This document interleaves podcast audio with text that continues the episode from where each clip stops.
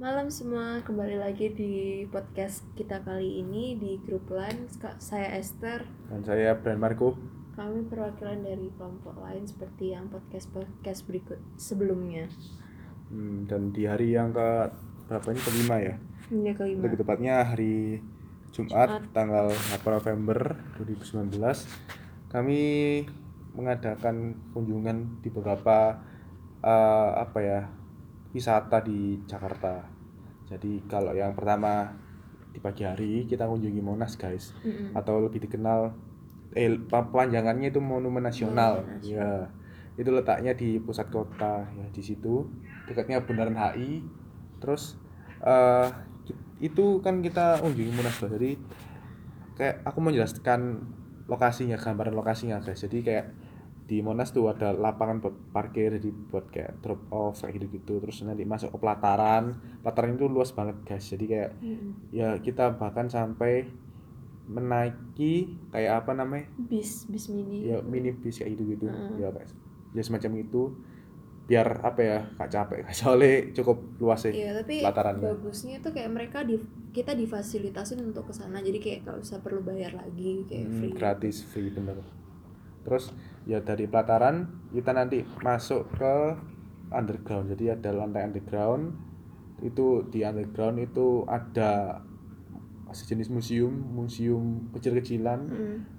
jadi di dalam museum tuh kayak ada apa ya kayak timeline dari masa Belanda penjajahan Belanda Jepang eh makan sebelumnya sih guys. Jadi kayak masa kerajaan-kerajaan Hindu Buddha sebelum masih ada perang atau penjajahan sampai penjajahan sampai masa masa Republik Indonesia. Maksudnya kayak yang proklamasi kemerdekaan dulu guys.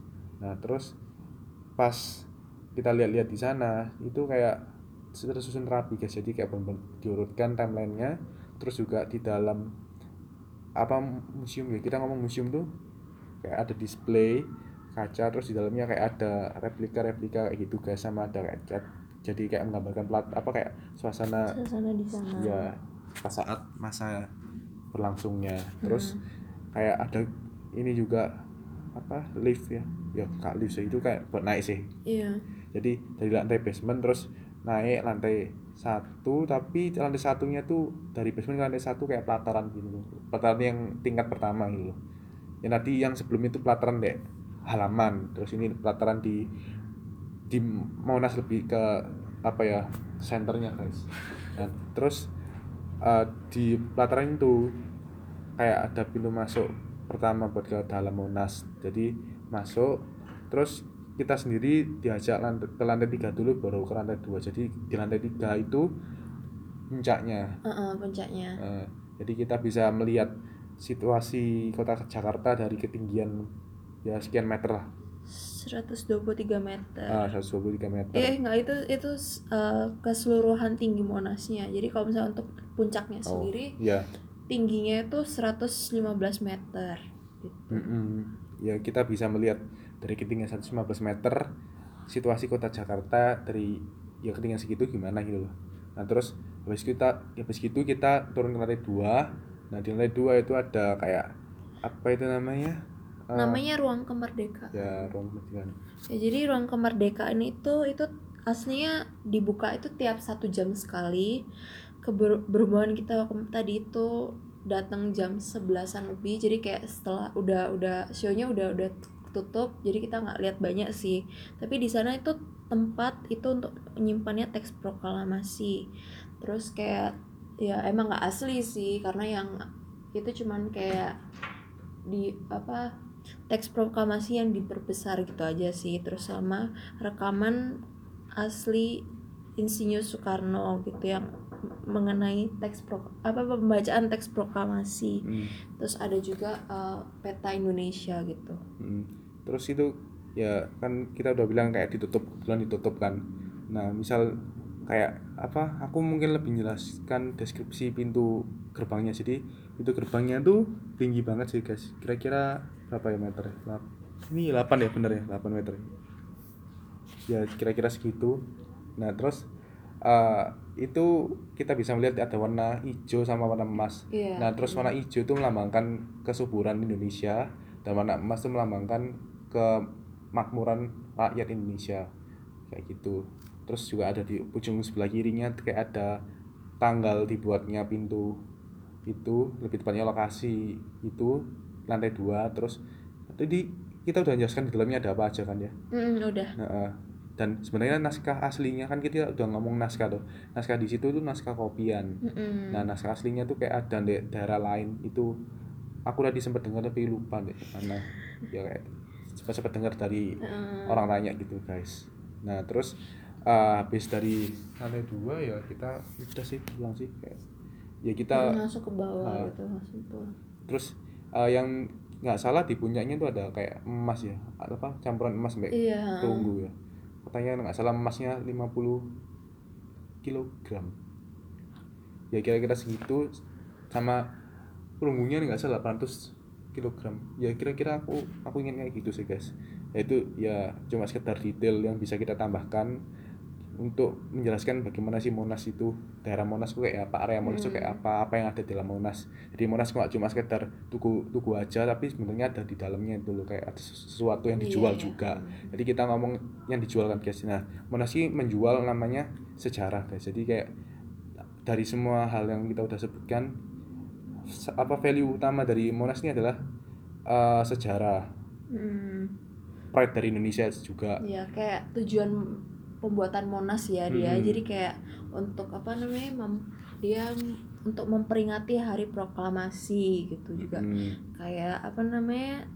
eh, Monas sendiri itu bisa sebagai lambang semangat Indonesia yang nggak pernah padam gitu. Jadi kayak untuk keba- kebanggaan Indonesia sendiri gitu. Terus kayak em, apa mereka juga juga menjual pengetahuan berupa pendidikan sejarah-sejarah yang ada gitu kan. Hmm, terus apa namanya juga eh, hal itu yang membuat dia mereka kemasan ini menjadi kayak objek wisata dan apa rekreasi gitu sih. Hmm, benar sekali. Ya kan kita udah jelaskan banyak hal loh. Yaitu juga apa ya uh, unique selling of pointnya dia. Terus kita ngo- ngomong soal channel mungkin ya apa ya kayak kan orang udah aware tau tentang Monas nah terus dari awareness itu banyak orang sing datang gitu loh apalagi Jakarta Mm-mm. Jakarta kalau kamu nggak ke Monas berarti belum ke Jakarta gitu Iya, jadi iya. kayak dari pola pikir itu salah nggak langsung Monas menjadi salah satu daya tarik dan itu menyebabkan channel dari Monas itu juga ya cukup oke sih kayak gitu mungkin dari word of mouth dan juga dari uh, top of mind juga ada kaitannya dengan kedua hal itu. Terus juga uh, kalau kita ngomong tentang peluang bisnis di- di Monas tuh ya Mm-mm. kan cukup oke sih. Banyak banget kan misalnya kayak karena itu sebagai salah satu tempat wisata jadi kayak begitu banyak hal yang bisa dipakai untuk hal bisnis. Misalnya contohnya eh, kayak untuk kan karena ada di sana panas kayak pasti orang-orang butuh yang namanya minuman Hmm, kan. setuju sekali terus kayak ada mereka kayak bikin promo gitu kan Hmm. tadi itu beli sepuluh ribu dapat tiga Ah, gitu kayak ya. Heeh, secara langsung walaupun orang yang nggak kehausan pun pasti ya beli karena karena kayak promo-promonya itu juga Hmm, kayak hmm, kayak jadi yang bagus banget gitu Hmm. terus mereka apa namanya ya nggak cuman manual manual transaksi jadi kayak di sana ya juga ada mesin-mesin mesin-mesin yang jual Minuman, minuman, hmm. gitu. Jadi kayak eh, mereka yo service juga. Mm-mm. maksudnya kayak kita menggunakan pembayaran maksudnya kayak kita kayak di vending machine ya. Kita ngomong vending machine aja guys. Itu kayak ada apa ya mereka menerapkan sistem self service dan di situ ada kayak apa ya, tempat buat membayar. Dan kita bayarnya pakai kartu flash gitu guys. E-money. e-money. Terus ya kita tap kita pilih barang mana yang kita mau ambil terus keluar deh kayak gitu Mm-mm. terus ada juga kayak keterangan kok barang itu tersedia atau enggak jadi kayak ada simbol X gitu kok misalnya nggak tersedia kayak gitu Hmm. dan ya minuman dingin sih guys dan gak cuma itu sih kayak ada juga es degan terus juga ada mungkin kalau mengantisipasi jam-jam makan siang makan sore juga ada Iya, ada yang jual juga banyak Heeh. banget banyak pilihan di Heeh. sana. banyak makan di sana kayak gitu sih kalau dari apa ya pengamatan kita dan ulasan kita mengenai Monas gitu guys ya cukup berkesan sih kalau untuk ke Monas meskipun kayak ngantri-ngantri tapi ya kita tetap ada something yang kita dapatkan dari Hmm. tur kita ke Monas terus yang kedua kita pada siangnya ke Dufan Dufan dunia fantasi Yeay. di situ guys nah Eh, jadi Dufan itu adalah tempat salah satu tempat di Jakarta ya itu untuk rekreasi gitu.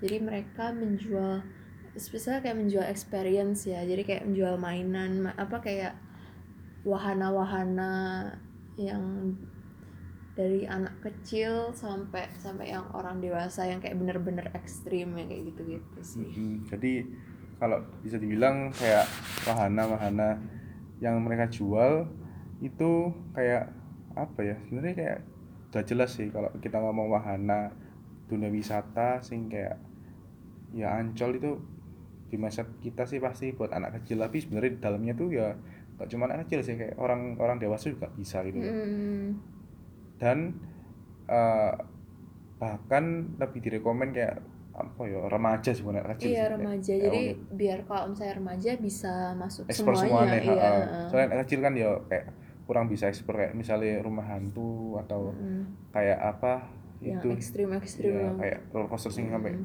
ketinggian sampai berapa itu kan terlalu ekstrim gitu loh terus guys ada beberapa apa namanya wahana kok yang ekstrim ekstrim gitu ada minimal tingginya biasanya sampai 100 100 cm hmm ya ada gitu. persyaratan buat apa ya bisa mengikuti games eh, Mm-mm. bukan games sih Ikut wahana wahana itu Iya. Terus ya di dalamnya kita apa ya? Kayak ngikut nah aku sih nah aku sih cuma naik ini sih yang apa kayak merry go round kayak merry go round itu bisa buat anak kecil. Lebih disaranin sih buat Hmm. anak kecil karena emang kayak apa ya feelsnya tuh kayak serasa kita naik kuda-kudaan gitu loh guys jadi iya. ada musik-musiknya juga. Jadi kayak ya cocok buat anak kecil kayak gitu. Terus kalau yang oh juga aku mau ngomong trafficnya. Kalau merry go round tuh trafficnya nggak segitu lama. Terus juga begitu jalan itu juga jalannya lama jadi nggak salah lima menit lebih 10 10 8 sih. 5 sampai 10 lah guys kira-kira. Dan ya menurutku sih secara trafficnya ya nilaiku sih 8 per 10 sih oke lah. Terus aku juga masuk ke eh, wi- wahana kayak rumah hantu tapi kok aku ngomong gak rumah hantu ya kayak cuma lihat movie terus kayak di umbang ambino terus filmnya pun juga kayak film-film apa ya kayak petualangan gitu loh guys. Gak ada horor-horornya. Aku bingung kok bilang rumah horor rumah hantu nggak paham juga sih. Mau namanya mungkin lupa horor buat anak-anak ya. Mungkin ya.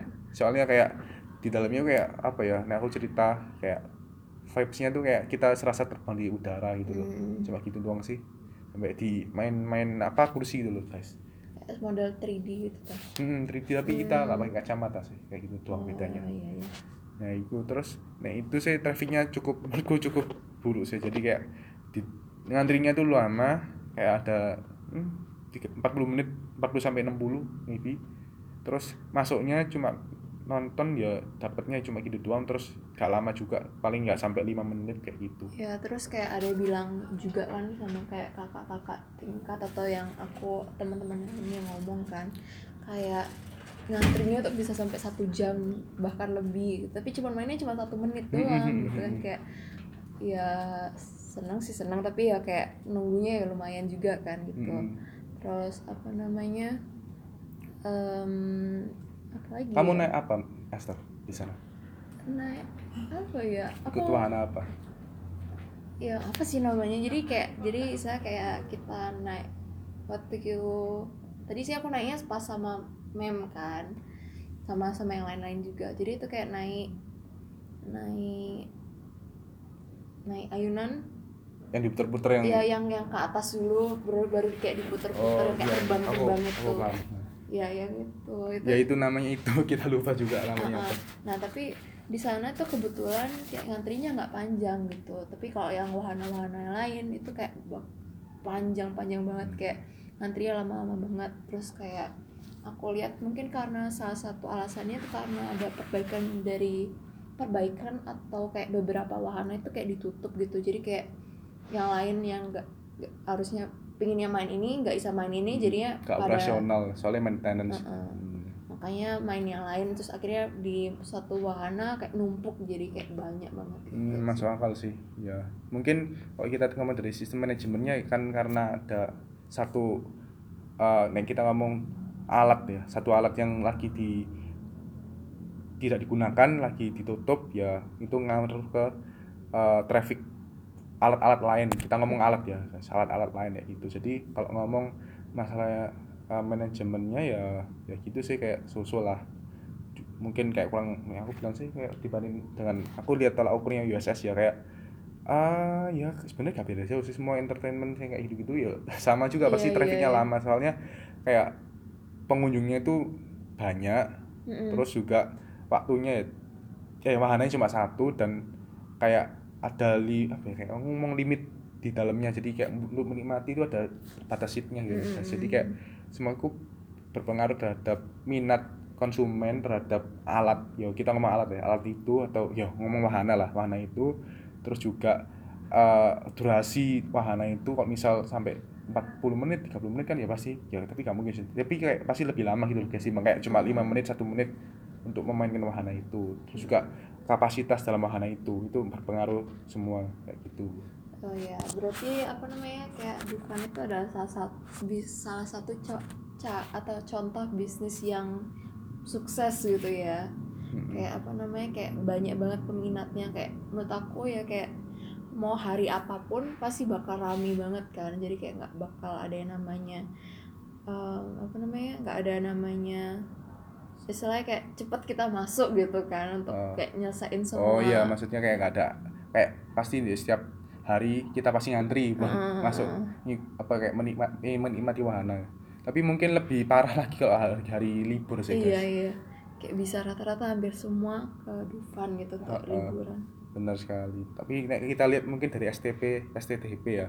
Nek aku lihat sih kayak intinya uh, mereka ini fokus ke lebih ke apa ya orang sing pengen nikmati hiburan secara experience jadi kayak experience yang secara fisik nah terus lebih ke apa ya kayak wahana ini kayak bermain sih kayak roller coaster dan kawan-kawan gitu nah terus kalau aku lihat juga uh, buat diferensiasinya dengan yang lain dengan apa ya misal kayak uh, Jatim Park 3 atau uh, eh, SNC yang jelas sih sebenarnya kayak apa ya kita masih belum bisa observasi segitunya. Cuma kalau aku lihat lebih ke ini sih kayak histori sejarah sih. Kalau aku lihat kayak uh, Dufan ini kan udah kayak apa ya bangunan sing wahana bangunan wahana yang sudah bersejarah gitu guys sejak kayak kita mungkin masa-masa kita belum lahir mungkin ya ya kita udah googling berapa Esther? Jadi itu diresmikannya pada tanggal 29 Agustus 1985. Uh, tua banget ya. Ya, jadi kayak kita belum lahir uh, Dufan udah lahir. Uh, jadi ya menurut kami ya itu sih uh, diferensiasi lebih tepatnya kayak apa ya sih membuat mereka berbeda dengan yang lain? Kayak dari sisi uh, terfikotnya dan sejarah. Kayak bangun sejarah gitu loh guys ininya mungkin ya kalau bahasa, bahasa kayak gitu. Terus uh, kita habis itu ke mana ya yang kunjungan? Ketiganya tuh ke mana ya? Ke Peak Avenue. Ke Peak Avenue. Ya itu. Jadi itu mall. Yang apa ya kayak banyak makanan ya guys ya. kita bilang kayak mall yang isinya cuma makan makanan mungkin ya. Sebenarnya ada iya nggak juga sih. Iya nggak juga. yang aku salutin sama mall nah. ini sih kayak mereka tuh punya Eh, tiap-tiap lantai. Bukan tiap-tiap lantai juga sih tiap-tiap uh, kayak stand apa sih bukan stand kayak tokonya itu kayak mereka punya keunikan masing-masing. Maksudnya kayak punya konsep masing-masing gitu sih uh. yang aku lihat. Kayak semuanya tuh teratur dengan baik. Misalnya kayak contohnya uh, kayak di lantai-lantai beberapa lantai itu jadi kayak misalnya sampingnya itu toko toko mereka jualan mereka nyediain kayak tempat makanannya di di sampingnya itu. Jadi kayak orang-orang yang beli di sana pun ya kayak uh, apa namanya ya menikmati di sana oh iya, gitu. iya bener sih. Aku lagi kayak observe sih kayak apa ya di kayak aku nggak tahu ya aku merasa ini dari observasi gue guys. Jadi kayak eh, aku lihat itu Peak Avenue itu lebih kayak apa ya mall yang menyediakan makanan ya food and beverage. Jadi Mm-mm. fokus mereka ke food and beverage. Aku lihat soalnya di tiap lantai kayak ada food and beverage nya gitu loh guys. Bahkan di depan toko yang kayak misal H&M atau apa itu pas ada kayak gerai minuman gerai snack kayak gitu. Bahkan ada- lantai nggak salah lantai satu nggak salah ya. Itu kayak tempatnya food court dan desainnya itu bagus sih guys. Jadi kayak di tempat food court itu kayak ada kumpulan-kumpulan. Nah aku lihat tadi ada Japanese food sih lebih ke main Japanese food. Kebetulan kita uh, berdiamnya di situ kita beli makan di situ. Jadi kayak banyak sekali Japanese food di sana kayak kompleks Japanese food. Terus ya kayak apa ya uh, kita lihat sih kayak manajemen apa ya kayak vis apa ya kayak manajemen retailnya cukup neat sih cukup rapi jadi kayak disusun hmm, apa ya kayak aku bilang secara penempatan kursi juga oke secara penempatan uh, jarak antar stall jarak antar tenan juga oke. Mm-mm. terus kita juga apa ya kayak apa ya secara cara sek seksinya apa ya, kayak kita lihat-lihat tuh juga oke. Dilihat secara visual tuh oke loh guys karena rapi tertata kayak gitu. Terus juga apa ya kayak apa ya kayak tiap gerai tiap tenan tuh juga memiliki unik apa ya yang yang dijual masing-masing. uh, kuningannya masing-masing kayak gitu guys Baik. Jadi kan di sana tuh uh, ada banyak banget kan retail, tapi kita milih salah satu yaitu Kokumi. Nah, kenapa kita milih Kokumi? Jadi Kokumi ini ya saya uh, cabangnya banyak banget kan. Salah satunya ya ada di Surabaya kan, sama ya yang tadi kita lihat ya ada di Jakarta kayak di mana-mana pasti kayak ada Kokumi.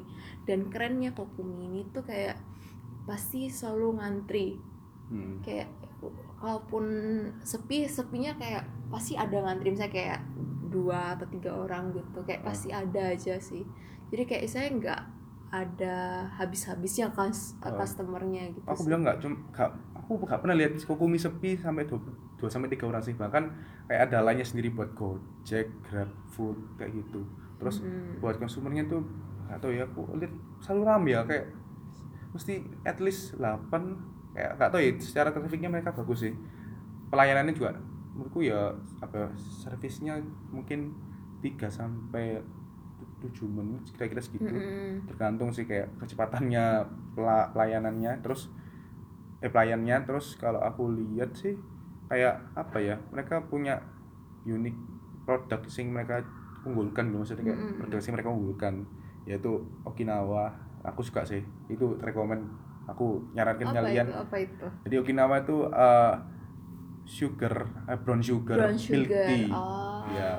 tapi rasanya unik sih kayak aku bilang sih rasanya kayak ada pop yang rainbow dulu guys. Jadi ya kayak gitu sih rasa rasanya unik lah kayak nggak pernah tak temu nonde uh, milk brown sugar milk tea yang lain Iya, gitu, guys. kayak uh, be- beberapa review dari temanku ya juga yang pecinta boba gitu saya kan gitu. Dia bilang mereka bilang ya kayak aslinya lebih enakan bobanya sin apa sebobanya kokumi Ah. gitu daripada yang misalnya sin futang atau yang lain-lainnya ah, gitu kan. Terus kalau aku sendiri sih aku senangnya yang uni unicorn oh. yang unicorn jadi itu kayak minuman bisa kayak minuman sehat sih menurut aku ya karena itu ada Oh, campur iya, campuran Ah. campuran buah strawberry sama dragon fruit gitu Uh, uh. ya dan juga setahu setahu kita sih mereka menekankan pada healthy drink padahal ya apa ya kayak menurutku milk milk tea boba itu dicampur dengan minuman sehat kayak sedikit kayak kak sinkron tapi ini kan sinkron sih karena ya mereka punya visi yang mau mau ngegolkan minuman sehat itu nggak mesti apa ya kayak apa ya gak ada kaitannya dengan susu apa gitu Mm-mm. maksudnya kayak bisa atau kayak nggak enak Ah, gitu ah, ya ah. kayak semua itu bisa kayak make make being possible gitu guys kayak gitu ya kita lihat sih yaitu keunikan dari Kokumi dan kenapa kita mengobservasi Kokumi karena ya kita kayak cukup terkejut sih kayak mesti Mm-mm. trafficnya ada terus yuk lancar gitu guys. Kayak gitu. Jadi sekian dari podcast kami. Semoga bisa ketemu di podcast podcast berikutnya. Dadah. Bye